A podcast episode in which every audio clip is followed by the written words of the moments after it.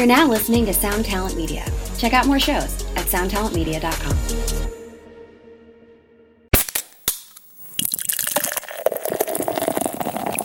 Drinking was almost like my demise, but stop drinking was like a newfound superpower.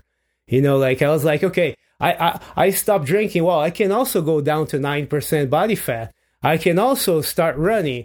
I can start, I can also become better at guitar. So all these things that I never thought were possible suddenly were like unlocked, so to speak. Hey, what's up, Vox and Hops heads? I'm Matt, the vocalist of Cryptopsy and the host of the Vox and Hops Metal Podcast, brought to you by Sound Talent Media and Evergreen Podcast, where I sit down with fellow metal musicians, talk about their lives, music, and craft beer. Hope you had a killer weekend. I most certainly did. This Vox and Hops episode is presented by Heavy Montreal. Heavy Montreal are Montreal's premier metal promoter, and I have teamed up with them to bring you Heavy Montreal presents Vox and Hops Brutal Montreal 2022. This year's event is happening on September 2nd at Corona Theater and features Deicide performing their classic album Legion in its entirety, along with Kataklysm, who are performing their classic album. Serenity in Fire in its entirety, and we have Inhuman Condition that is opening up the gig. Tickets are flying for this show. If you want to come, you better pick some up soon via the link in the description of this podcast. You don't want to miss it. I'm going to be there. We're going to enjoy life, metal, and craft beer together. Do it.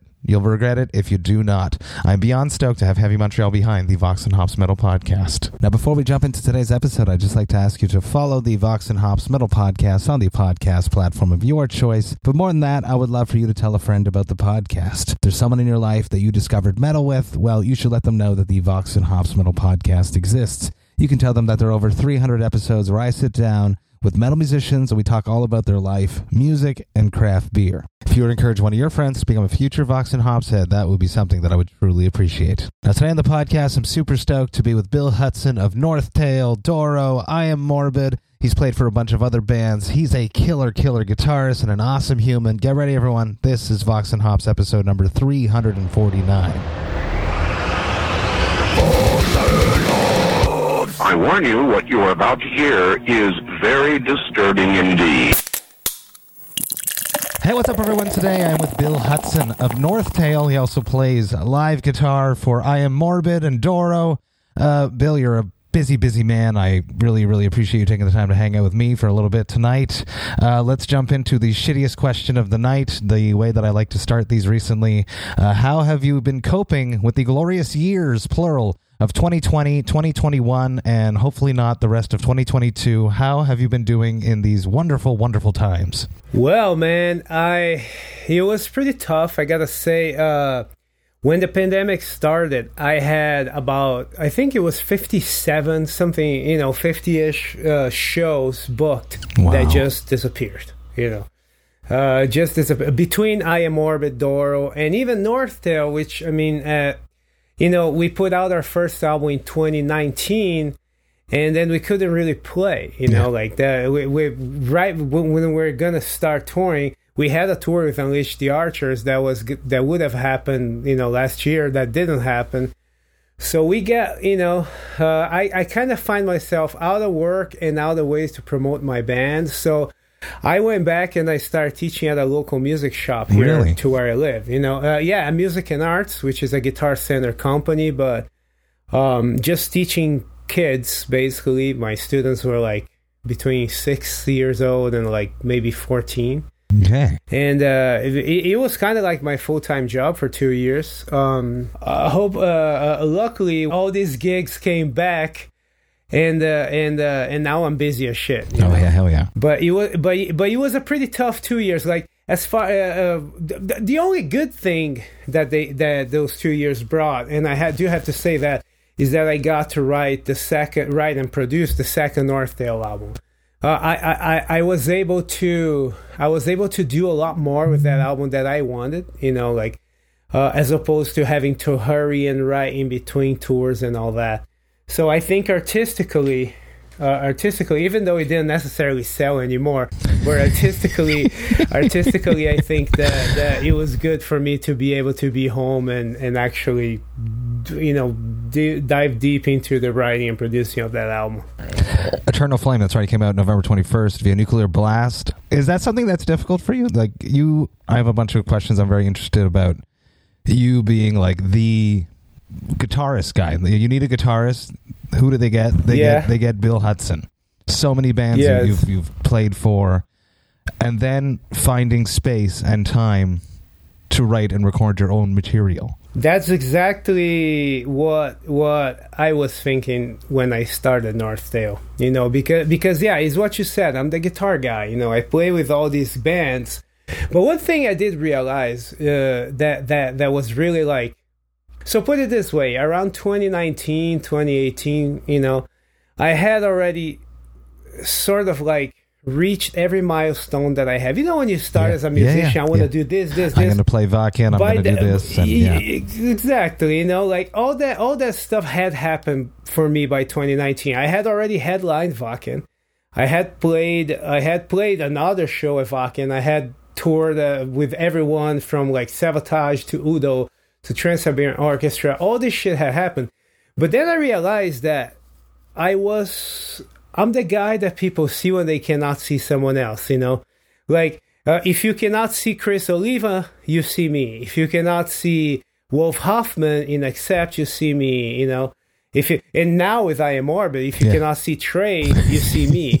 you know, so I, I'm always I'm always that guy that you see instead of someone else. So that's when I wanted to release to release something of mine and make some music of mine and and I figured if I'm gonna make music of mine, it's gonna be very real and very honest to what I like. This is where NorthTale comes in. And because the and this is why the music is so different than anything that I've ever done. You know, it's very power metal, very melodic, because that's what I grew up listening to, you know. And uh and as far as finding time to do it, I don't really. Like I said, the pandemic the pandemic was really was really the opportunity to do it. The first album, half of those songs I had for like years when I was since I was a teenager, you know. So so it, it's really, I mean, uh, right now that now that things are back, I'm having a hard time fix, finding time to do anything North NorthTale related, you know. Uh, those songs that you wrote when you were younger, like and you've had for many years, is, is there a different relationship with those songs because you've had them for that long? Oh, absolutely, yeah, absolutely. Um, uh, on on the last album, for example, there's a song called "King of Your Illusion." That honestly, like, I don't even think is the best song in the album, but I wrote I wrote that song when I was like 18 or 19, and I wanted, you know, I really wanted to I wanted to put it there just because I can, just because it's my album, and I wrote these songs a long time ago, you know, and it's it's it's the same with the first album. There's a song fo- called "Follow Me" too, you know, that I wrote for another band, but I'm like, this is my album. I get to put this song here, and uh, it's uh, I think a lot of the songs I wrote when I was younger, even though even though like I had to re of rework them and all that, but they were very honest to to the way I to again you know it's very raw very real very at the time that I, wrote those songs i didn't even know any other style i didn't even know any extreme metal you know so there's a there's a certain innocence to them that i really that really that i i personally liked and that's why i wanted to put it out you know. Interesting. It's almost like they're more pure because they weren't tainted by all the outside factors of, of what music exactly is. Now, the, the older we get, the more we know, right? And the more songs we've heard. Yeah, exactly.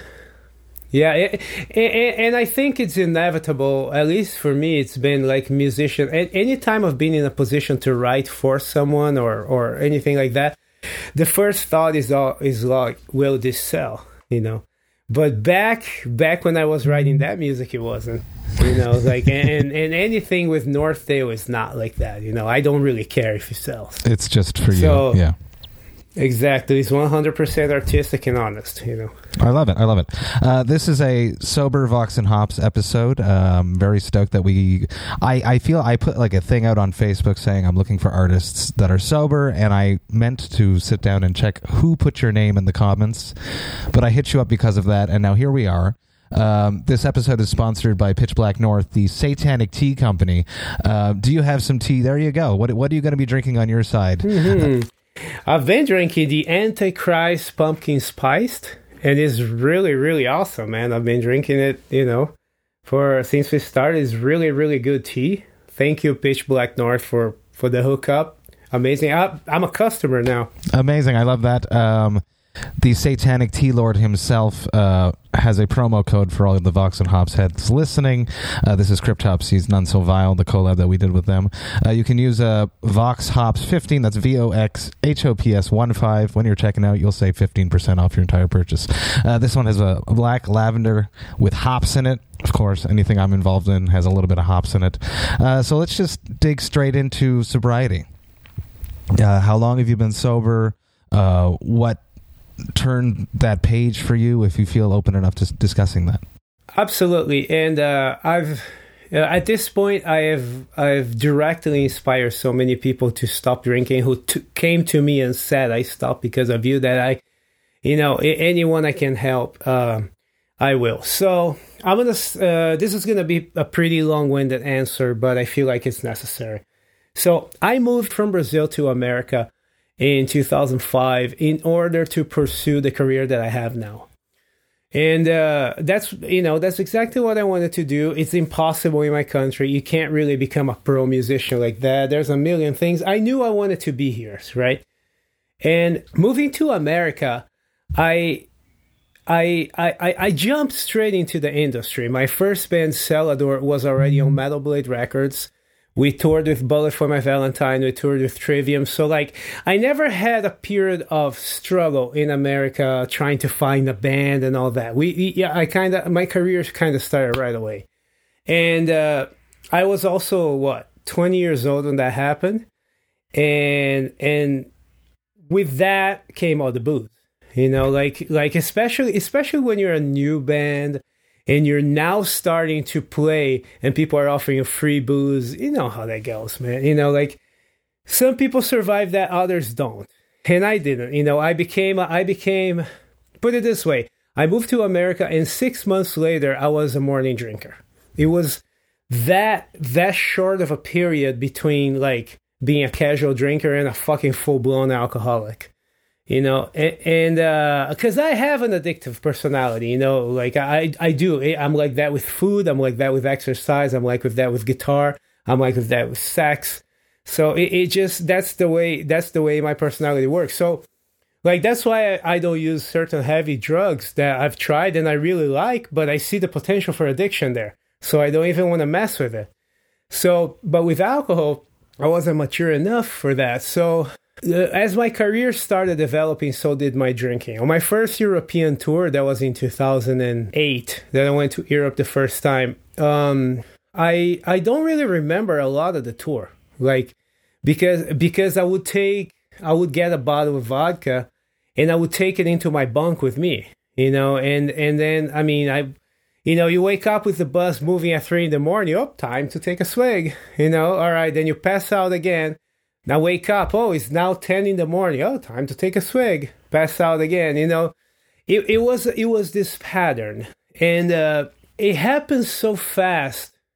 You know, like I said, that that that it became a part of my life, and and I noticed I noticed relationships uh, get destroyed. Uh, I've burned a lot of bridges in the music industry, some of which are still to this day burned. You know, like Okay. I've been sober for uh, I've been sober for ten years, but there's people at Metal Blade that still don't talk to me because of this Things that in happened back then. 2006 Yeah. you know It- yeah so like um it, it- it's it took me a little while to understand that it was a problem and then when i did understand then i felt that there was not much i could do i became a morning drinker like i said very quickly and that was and that was the thing forever you know like all these tours but it got to a point in 2000 and this is already 2011 and I went out on a U.S. tour with uh, Firewind. It was it was a pretty cool bill actually. It was Firewind, uh, Arsis, Nightrage, and White Wizzard, and uh, Gus G was also in Nightrage. Yeah. So that was like his other band or Yeah, whatever. exactly, yeah. And so I played f- as a fill-in on that band. Sh- shout out to the Nightrage boys. I toured Europe with them. Yeah. Oh, you did? Yeah. Marios, what's up, brother? If you're listening, yeah. so I did. That was the last tour I did drinking, but it was brutal, man. It was fucking. It was. It was stupid. You know, like like uh, at Peabody's. You, you know Peabody, uh, somewhere in Ohio or Yeah, whatever.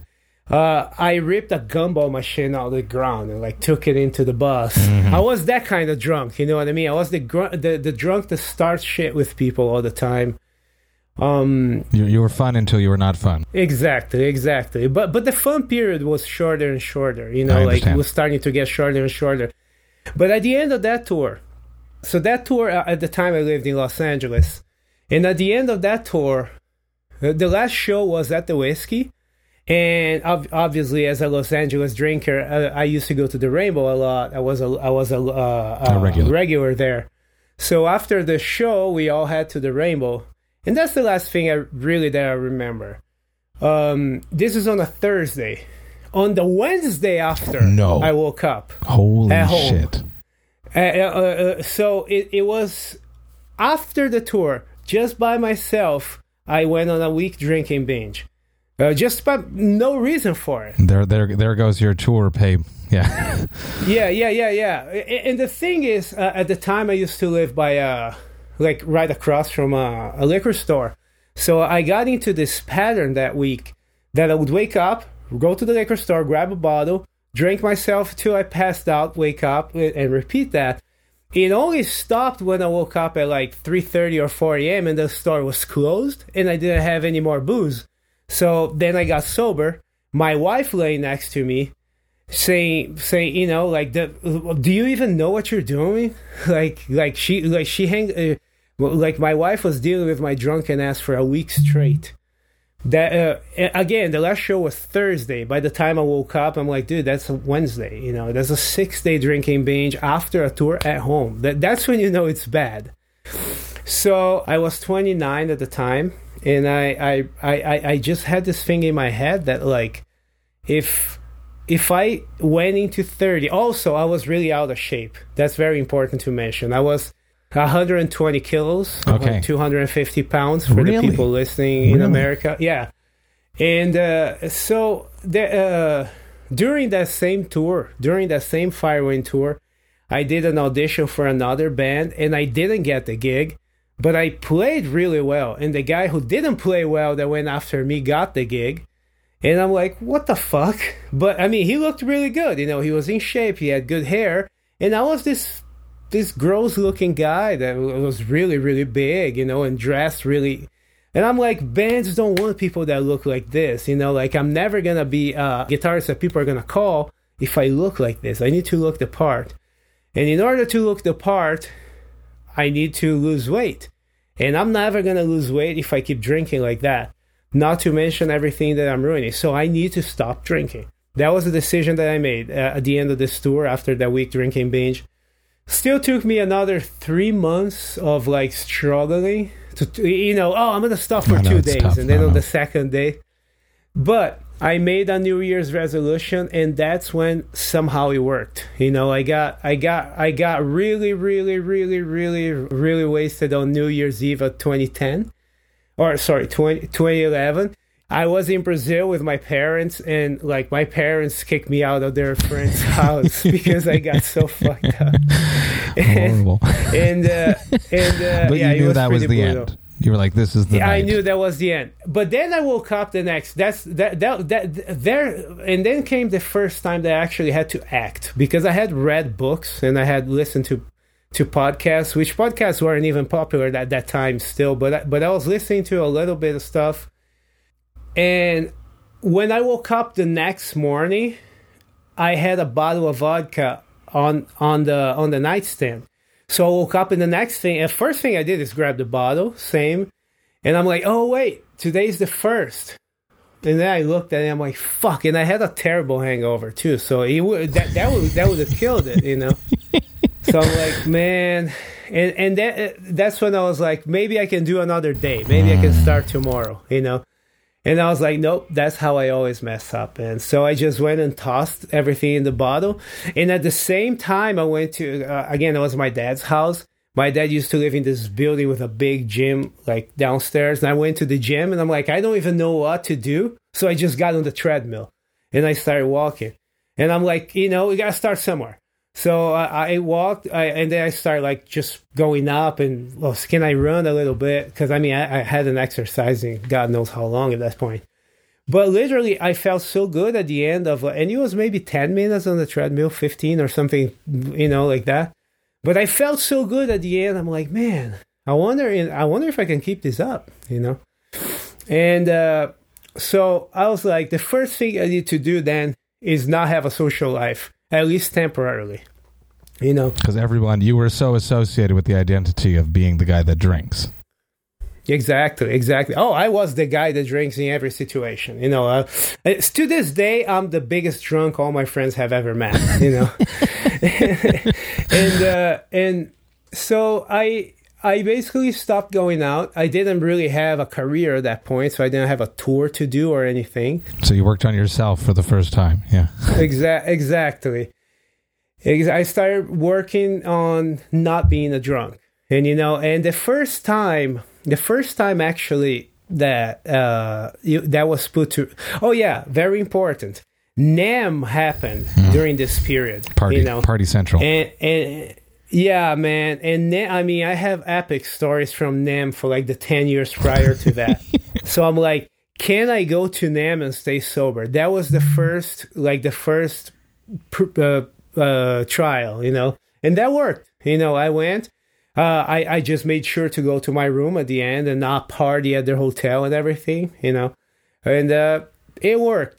And then in March of that year, so yeah, we're now already in March, so month three, David, David Vincent, my current bandmate in I Am Morbid, comes to LA. And because I, again, I lived in LA and he lived here in Florida. And he's like, hey man, I'm in LA, you know, let's meet up and go out. And I had to, you know, I'm like, man, David is here. I got to see him, you know. So we go out to this bar, and he's like, "You're being fucking weird."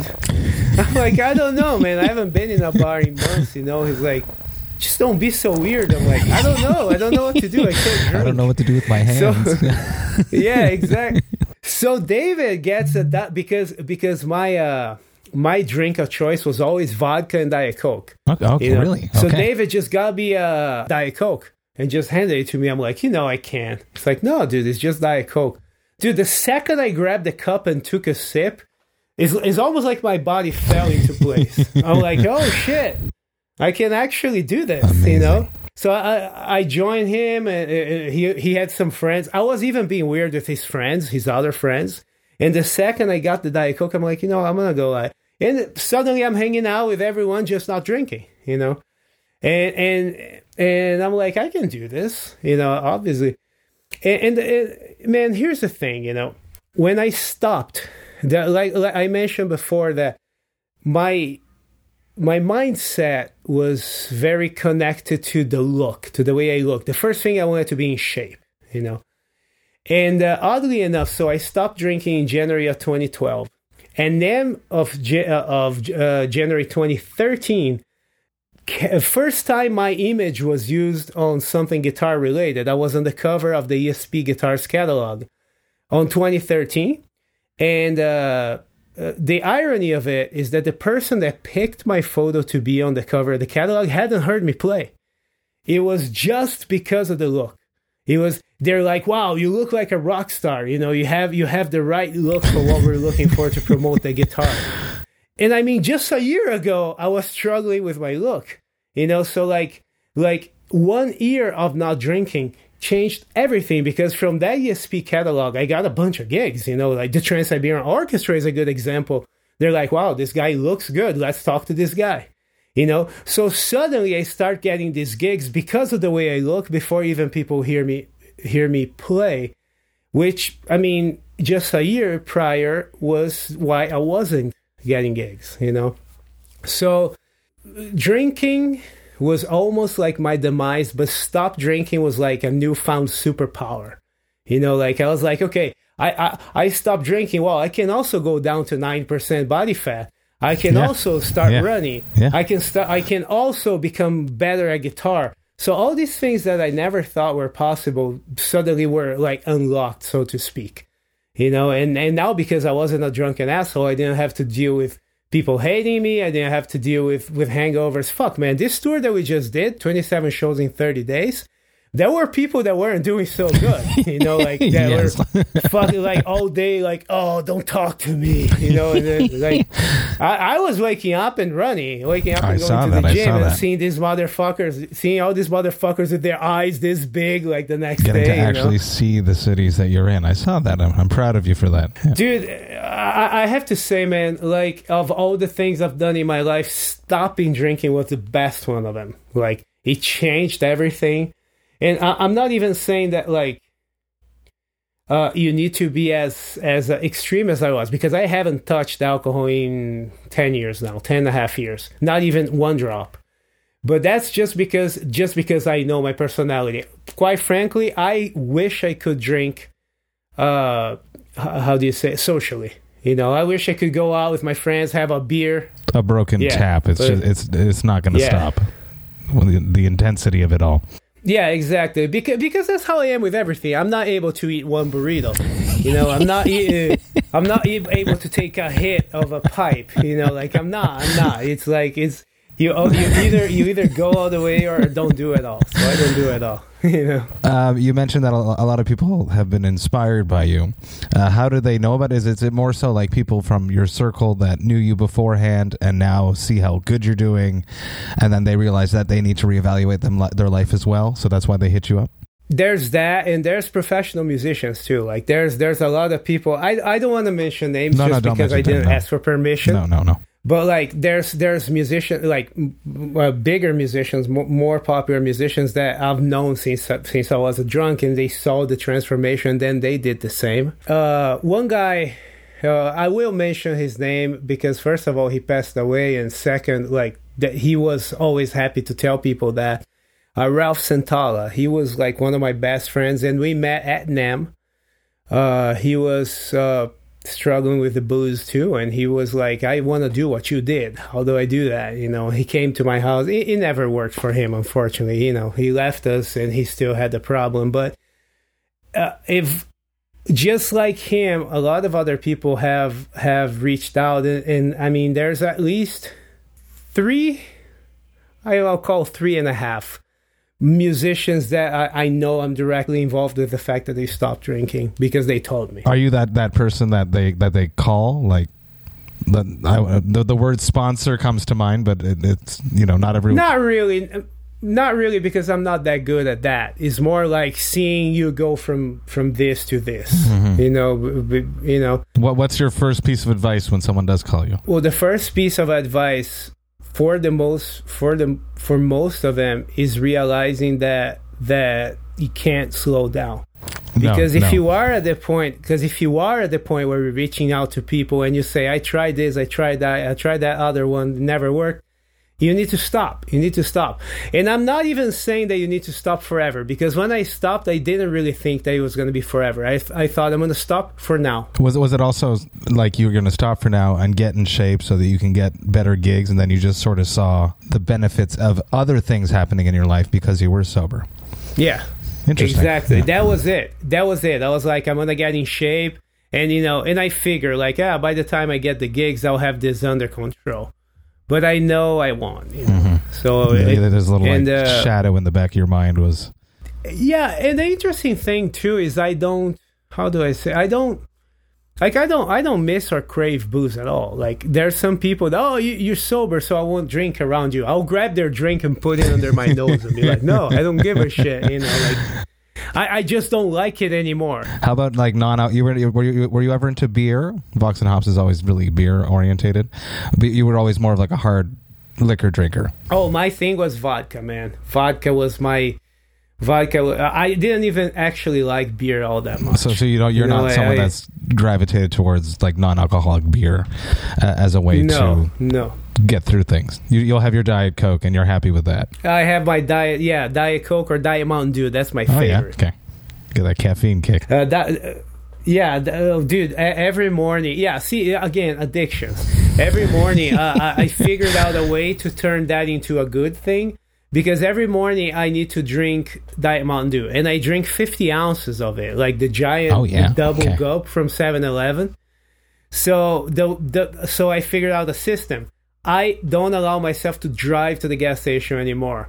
and it's uh is a three it's like three and a half miles uh to go and come back like you know round trip Do you run there? so, so i run it yeah Amazing. You rule, dude. so that's the only way i, I allow myself to get dew i have to run to the gas station and get it And it otherwise every i day? can't you know every every morning i wake up at six seven in the morning and do it you Good know for you. and on tour and of course on tour uh, I can't find, uh, at least not in Europe. it's you tough, can't yeah. find the fountain Diet Mountain Dew. No. So what I do, what I do is like I wake up in the bus, I grab my phone, and I find like a gas station, same distance away. So I run to that and buy like a can of Monster, you know, just to keep the habit going, man. Good for you. Yeah, but but I mean, there's so many benefits. It's like uh, at this point, working out and and exercising and all that stuff is not a chore anymore. It's just I something I really really enjoy doing. You seem to, and I, I was definitely going to talk about working out because I saw a lot of your pictures, and you went to the gym on tour a whole bunch, which is commendable. It's not always easy to find a gym, but with all the extra time you have not being hungover, you can definitely fit in those workouts. exactly.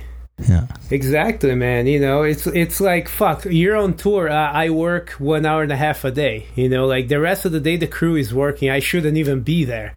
So I'll just, you know, I can either get super stoned or go to the gym or both, I guess. But, but, but, but you know, you can do something useful or not. You know, basically. I love it. Um, Spicy, your question was Helmuth a, a good gym buddy? Yeah, you know, I uh, we no, we actually we never yeah yeah we never went together, but I ran into him a couple times. And the one time we did the photo, I, uh, I I ran into him there. But but but see, man, speaking of Helmuth and Belphegor, like that was a good tour that where like everyone was working out. You know, like we we. Uh, uh, well, everyone, not everyone. There was a bunch of fuck ups too, but no, but like, like you know, the the TM, the merch girl, Helmuth, Dean, uh, me, my guitarist Kelly, we were all going pretty much every day. You know, my, my guitar, like my guitar tech, if he had time, he would go to Dominic, like we we just we did this thing where every morning somebody would look up a gym and post it in the group, So the smart. WhatsApp group. Yeah. Like, yeah, how's to get there? Now I, I do this thing again, you know, like I, I I demand on myself to walk. So in Europe, you know, of course, there were a couple of times, I think it was three times maybe, where there was no gym uh, within walking distance. So I made posts, you know, if a fan takes me to the gym or whatever, I'll get you on the guest list. Good for you. See, see, that's the, the the good thing to do. I do it. You bring me beer, and I'll put you. On, that's what I do exactly. because that's my Yeah. obsession. But I But do work out. Me and Flo Hey, work out a lot on tour, but not necessarily in a gym. Yeah, we'll, we'll just do elastics and body weight stuff. Oh, that's cool. I love it. I love it Oh, too. so you so so you are a drinker. I am a drinker. Yeah, definitely. The oh, podcast Oh, is all about craft beer, and but I like to have conversations Okay. with sober artists to provide like a balanced outlook on on what Okay. alcohol and the negative effects of alcohol, as much as there are very nice, fun ones for a lot of people. Yeah. But- yeah, man. You know what? Alcohol, alcohol to me is like any other drug. It's it's like it's got uh, it, it can be very fun, but some people can handle Mm-hmm. Exactly. it. Some people cannot. Exactly. That's what I've discovered the more that I'm doing these sober ones. Uh, thank you for being so open about your, your sobriety. I really appreciate that very Absolutely, much. man. Hey, what's up, Vox and Hopsheads? I just want to take a little moment about Cryptopsy's upcoming tours. That's right, I'm talking about the Scream of Perseverance tour and our headliner dates that coincide with that tour called As Summer Burns. The Scream of Perseverance tour is kicking off at the end of May and runs all the way until the end of June. We are supporting the mighty Death to All. We are going all over the United States and we are hitting some of Canada. So excited to be honoring the legendary music of death alongside amazing musicians that performed on these albums. Even more stoked to be doing some headliner dates in some cities that I've actually never played in. If you are planning to come to any of these shows, you should definitely grab your tickets by going to voxandhops.com slash summer and you will be able to grab all of your tickets there. That's voxandhops.com slash summer. Do it, people. Come hang out with me. Enjoy life, metal, and craft beer in your hometown. Come to a show. We're going to have a great time. Now, enough about all of that. Let's get back to the episode. Back to being the fill-in guitarist, the replacement guitarist, the guitarist supreme, having played so many people. So you you accomplished your goal. Uh, you got sober. You got into killer shape, nine percent body fat. Uh, you have more time to practice playing guitar. Uh, something that baffles me, and you're in a lot of projects and like super technical stuff. Uh, what are the biggest complications trying to learn all this material so quickly? Uh, you just finished an I Am Morbid tour. You're going out on tour like in 11 days with Doro. What is your tricks to learn all this material and to memorize it? To be honest, man, that's a question I get asked often, and I don't know. I honestly don't know have, because yeah. you know. Uh, so let me let me let me talk a little bit about guitar playing. You know, like I when I when I started, well, and up to I don't know, like my mid twenties, I was always uh, I, I was never the the self-taught kind of guy that oh I'll just play bro. I was never like that. I went to college I studied. I I I- I'm I'm very much like a music theorist in, in you know like every every like I think about music theory all the time. I'm like oh if I play this chord you know sometimes I'm I'm driving. I'm like this chord if I put with this chord hmm you know like I'm, I'm very much like a music nerd. And and especially coming up as a kid I really was. Uh, I I wanted to be a shredder. I wanted to be Yngwie Malmsteen, you know, and uh, and the thing is, I've learned how unimportant that is when you're trying to get gigs. You know what I mean? How unimportant your technicality and your abilities are. They might they might impress someone and push someone over the edge of hiring you, but if you're an incredible shredder but you're an asshole, you're never gonna get hired. You know, if you're an incredible shredder and you and you don't look the part, you're not gonna get hired. You know, so there's all these things that I learned, and then I realized that the one ability that I had that that kept getting me the gigs is that is knowing all these songs. They're somehow stored in my head. And the thing is, if you ask me to play, I'm not even gonna lie. I'm about to go on a Doro tour, but if you ask me to play certain songs of hers right now, I can't because I don't remember. I I, I was with with I Am Morbid. You have to access the vault. Y- yes, yes. But the second I I start running the set on my own here, everything comes back. Which is what you do. That's know? that's that's your tactic. You have like the set list set. Do you have like backing Yeah. tracks and you just play over it? yeah, exactly. Interesting. Yeah. And uh, or sometimes in, in her case I do. Yeah. But but but in other cases I don't, you know. Just like, you know, if if you talk to me like uh 2 months ago, I wouldn't know a single Morbid.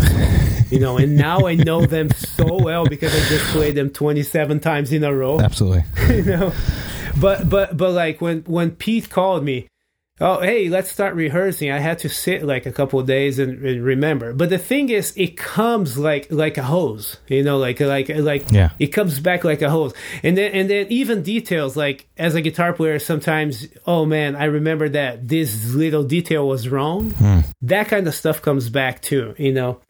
But that is one type of ability that I never worked on, that I never really cared about. But I know it's gotta be something that other guitar players don't have because I keep getting asked about this.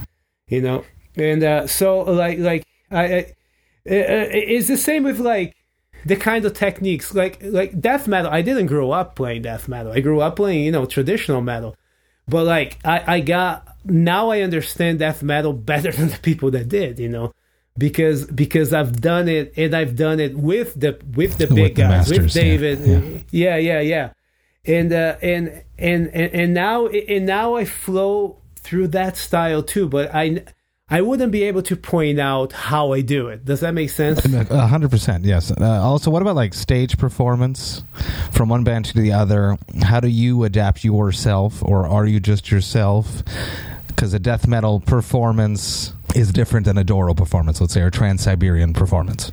Sa- same thing same thing somehow uh like I can't, again, I can't explain, but I can give you an example. On a Doro show, I'll never start a helicopter. Yeah, yeah, yeah. but that happens in, but that happens in very naturally with IMR. Mm-hmm. You know what I mean? Even if the beat is the same, you know,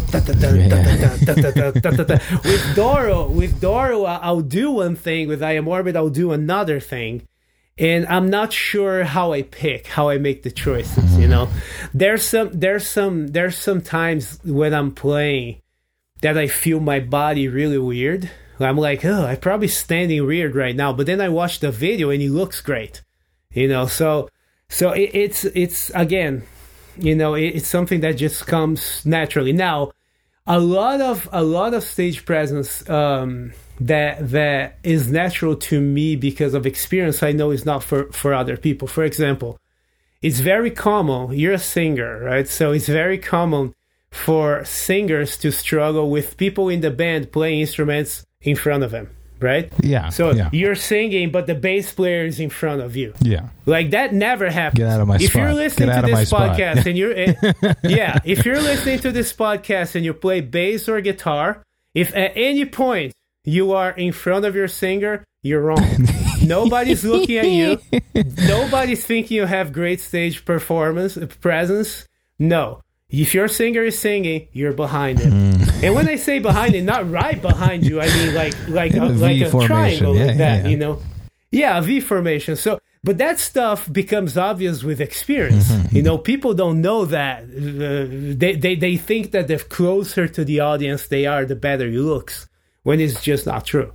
You know, so that kind of stuff, yeah, that comes from you know working with so many bands and noticing the patterns. You know, um, there's like Trans Siberian Orchestra. There's literal choreography. I was gonna say, you know, like yeah. you have you Stage you have to do this yeah. at this. Yeah, exactly. Interesting. So you do that enough, you do that enough, you start feeling it. Being like, okay, I know this doesn't look good. I know this looks good, you know.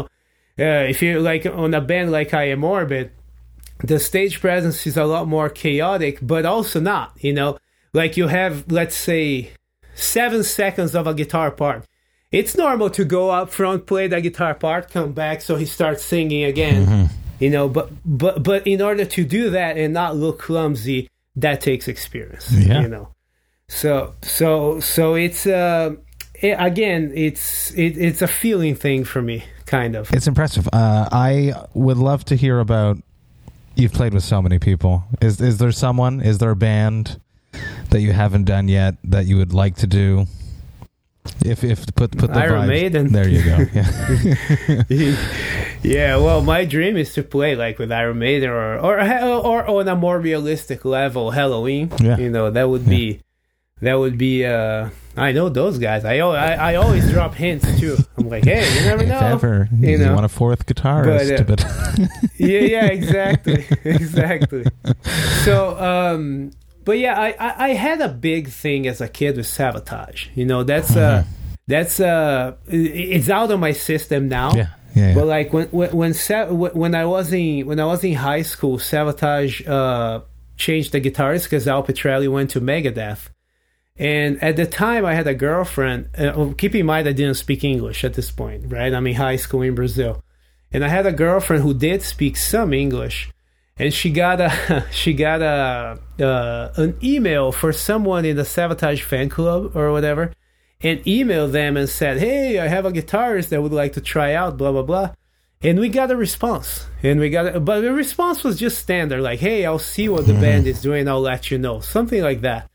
But to me, a Brazilian who didn't speak English to receive that, Yeah, yeah, yeah. I stuck in my head. I'm gonna be Savatage. You know, I'm gonna. It obviously didn't happen. Uh, and then- manifesting your future there. yeah, but dude, but that's the thing I did because in t- this is 2002. So it didn't happen. I didn't join the band. I kept studying in high school. I didn't move to America for another, you know, 5 years after that or whatever. But then in 2015 when Savatage did the big sh- Wacken reunion show, there I was. Yeah. I was the only person on stage who was not in the band before doing the reunion show. So so somehow I believe that did that did manifest because it was I totally believe in stuff like that. Yeah. yeah, I remember uh, some some people say some people talk about uh like I'm not I'm not like a big uh I don't have a whole lot of understanding about it, but I see about like when you write something down, you make it into reality. Exactly. Um, back in high school when this Savatage thing was happening, I was writing on my notebook the name of every musician and mine, you know, like instead. Yeah. And it, it's funny that it ended up working out like that fucking 15 years later, you know. Unbelievable. And uh, So yeah, I, I really do believe that I somehow manifested that. You know. Another question I came to mind about being the fill-in guitarist. I I don't have a better term than that. Yeah, I apologize. Um, It's when, right. when do you know that it's over? Your time with a band, and it's time to go to a different band. Yeah, that that that is something that um, with most gigs that I got, I never thought that time would come, but when it did come, it was very clear to me. And it's it's most like mostly for your from yourself or from the band. I, I'm sure there's different circumstances for each one. So, yeah, I'll, I'll, so I'll give an example. I don't want to mention the band name, but it's a bigger European band that I played with between 17 and 18. And when I joined, I was I was like, why would the guitarist leave? The guy who just left. Yeah. you know. Yeah, yeah. I was like, this is such good money. This is such good uh, situation. You know, basically they'll fly me out there, pay me all this money. I have to pu- show up, play guitar, and get back in the bus. Why would anybody not want that gig? You know. Uh, and then I started seeing a little bit of annoyances, and you know, over time. But I'm still thinking to myself, man, making the money I'm making here, why would I? Why would I ever complain? You know. But then it just got to a point where where where I'm like, okay, I don't want to do this anymore. And at that point, I couldn't go back to it. You know, like I did another tour feeling like shit. And at the end of that tour, I'm like, ah, I really don't want to do this anymore. And that's, you know, when I knew it was over. That same pattern has happened pretty much with every band that I stopped working. Okay, interesting. So it always comes from you, where where you know that for your life, this is not where you need to be anymore. Right. Oh yeah, yeah. I, I never I never got fired or Well, sometimes bands move on. Yeah, yeah, yeah. No, it, it, does, but it never. I never got fired and never got sent home. You, I it was always my decision to stop blaming someone, except for the Trans Siberian Orchestra. That was. Uh, I came in in 2015, and then they kind of demoted me to a backup musician after Uh, that. Yeah, yeah. And uh, uh, which I, I, I they still call me for, so I'm not completely done with that. But but I've only done that one tour in 2015. I was on their their site today looking at all the the past members or members that have played with them, and I was scrolling and scrolling and scrolling. Yeah, yeah, like, it's oh, a a lot lot. of people that work with them. it's pretty cool. Yeah, yeah, a lot of people. But guitar wise, there there hasn't been that many. You know, guitar wise, uh, the the one that was there for the longest was Alex Skolnick, and then uh, uh, of course Al Pitrelli has been there since the beginning. Uh, Al Pitrelli that was in Alice Cooper, Megadeth, Michael Bolton. You know, uh, Alex Skolnick, of course, from Testament. Now we have Joel Hoekstra from Whitesnake, which is the guy I replaced when I went. Exactly. That's what I saw. Yeah. And uh, but then you know he got the gig again, and of course Chris Caffery from Savatage and Angus Clark, uh, and that's basically it for guitars. You know, now they switch vocalists a lot. Like any given years, there's like five faces you don't recognize. You know, and uh, but they are they they are a lot more they are a lot more let's say like the Nutcracker than like Iron Maiden. You know, they're more of a Christmas show than they're a band. Absolutely, absolutely, and I and I do the one time in the year that I listen to Trans Siberian Orchestra is at Christmas time, and, and that's the truth for me. But um, I love to hear about how you've been filling the void throughout the pandemic. I am very lucky that I have the podcast right before I sit down here. I get the same little feeling that I get before I step on stage. Am I prepared enough? Uh, is the internet going to work? This is how I've been filling the void of performing. Uh, you've been doing a bunch of guest solo work, I've been seeing. With like Marius Danielsen, uh, Catalyst Crime, um, Vivaldi Metal Project. What, what, what, what? T- talk to me about doing guest solo work and, and what goes into that. Uh, you know that that is something I I just I don't really seek that. Okay, Pe- people commission you, people hit you up. Yeah, yeah. A lot of the time is a, is power metal stuff, which is where I have I would say the most name in. So it, they a lot of these people believe the album will sell more. At least I I, I don't think it does. I don't think the gas thing helps anymore. But but it's a lot of that. You know, it's friends of mine or or like or a lot of the time it's not like some of what you mentioned is not even people that I knew prior. But it's not something that I seek. You know, it's just friends of mine. Hey, you want to do this? You want to do that? I've done. the super cool one that I did recently was Ashes of Ares, which is uh, that one was a, a total pleasure to do. is uh, is the new band of Matt Barlow, former Iced Earth vocalist, and and also Freddy Vidal is my friend, who's also was in Iced Earth, but I keep forgetting who was because uh, uh, it- it- that was super cool. Catalyst Crime is another great project too. Uh, they're managed by Ag- Alexander Krull from from uh, Leaves Eyes, good, good friends of mine. So, but yeah, I mean, there's not much to say there. I just people hit me up, and I'm like, yeah, of course, And then you, you hit you hit record and you smash out a solo and that's it. yeah. That that, that really basically is it. I always ask, you know, do you like this? But I, I'm yet to get someone to say no. Do another one, you know. Yeah. Test you. And the cool thing about that is that I go, I really go through completely different styles. Yeah. You know, because Yeah, yeah. at the same time that I have this uh, Catalyst Crime thing, I have a friend of mine, Tom Geldschläger from Germany. His he used to be in the band Obscura, Yeah. and he's he's he's doing this album that's like Obscura times a hundred. It's so ridiculous. It makes me tired listening to the guitar parts. I imagine trying to play them but uh, I did so, I did some soloing for him too, and I, I sent it back to him, and I'm like, this is the most technique I have. This is 110% of Bill Hudson you're going to get. Yeah, exactly. I told him, dude, if this isn't if this isn't enough, I can't do any more than that. Call someone else. Uh, I love doing collabs. I've released 35 beers in the past year. I've created teas for my band. I, I just love it. It's something I love doing it. It excites me.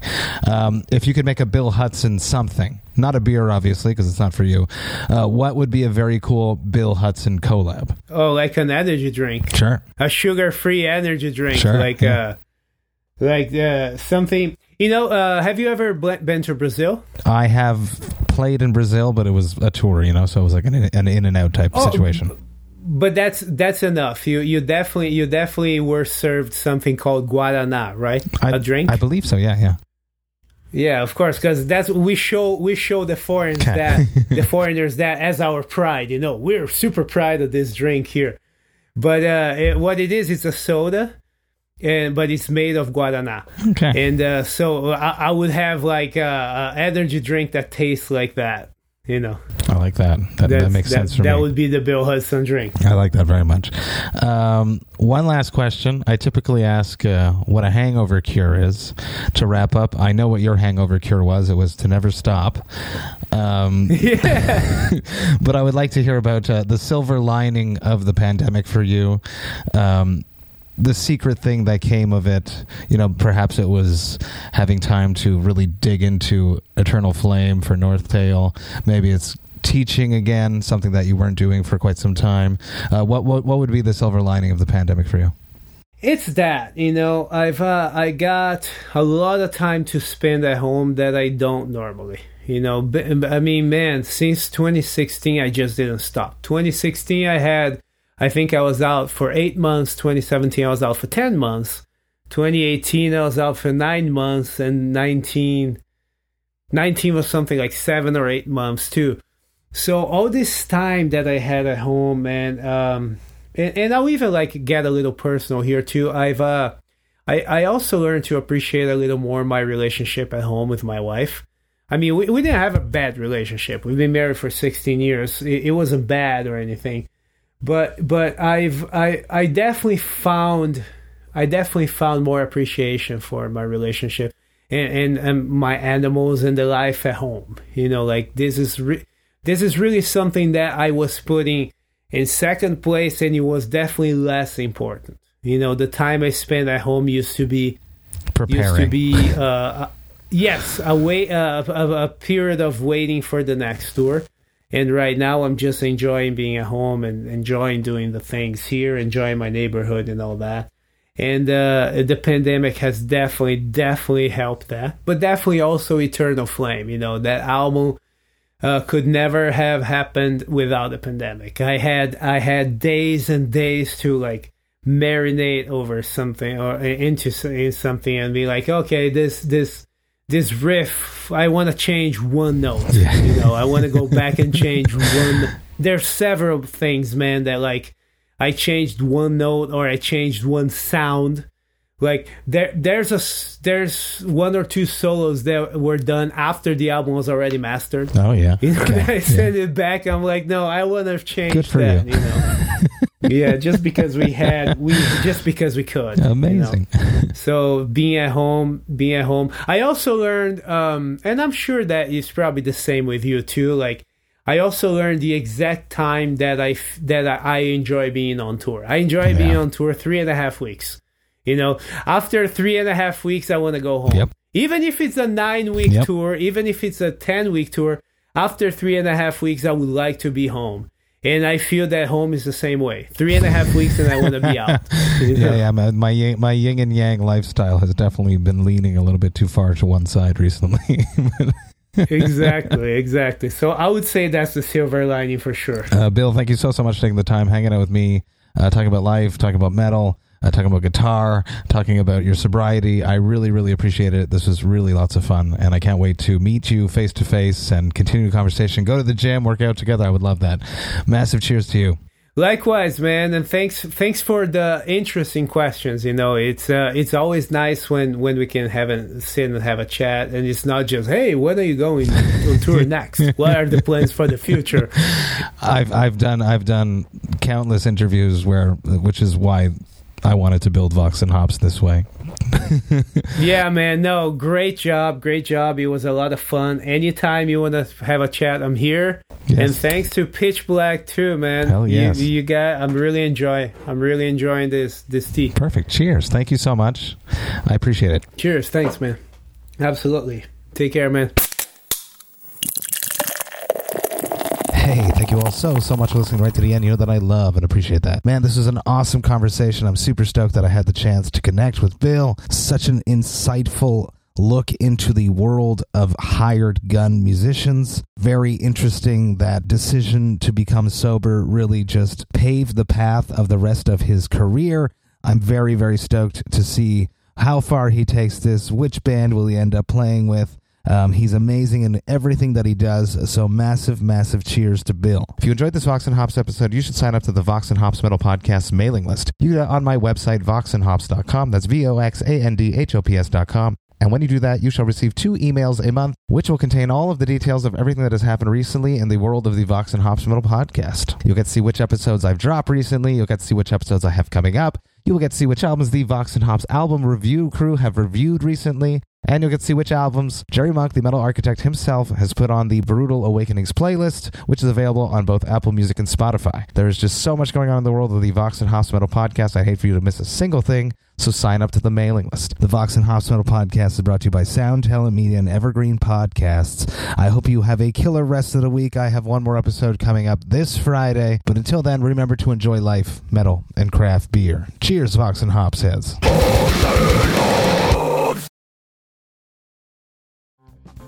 Hey, this is Aaron from No Simple Road. I'm inviting you to come hang out with Apple, Mel, and I as we talk with the musicians, artists, chefs, authors, and beyond from the world that turns us on. We're reaching into the improvisational music scene, the psychedelic culture, the festival world, and getting to know what makes the people tick that create those scenes. Come join us on the long, strange trip over at No Simple Road.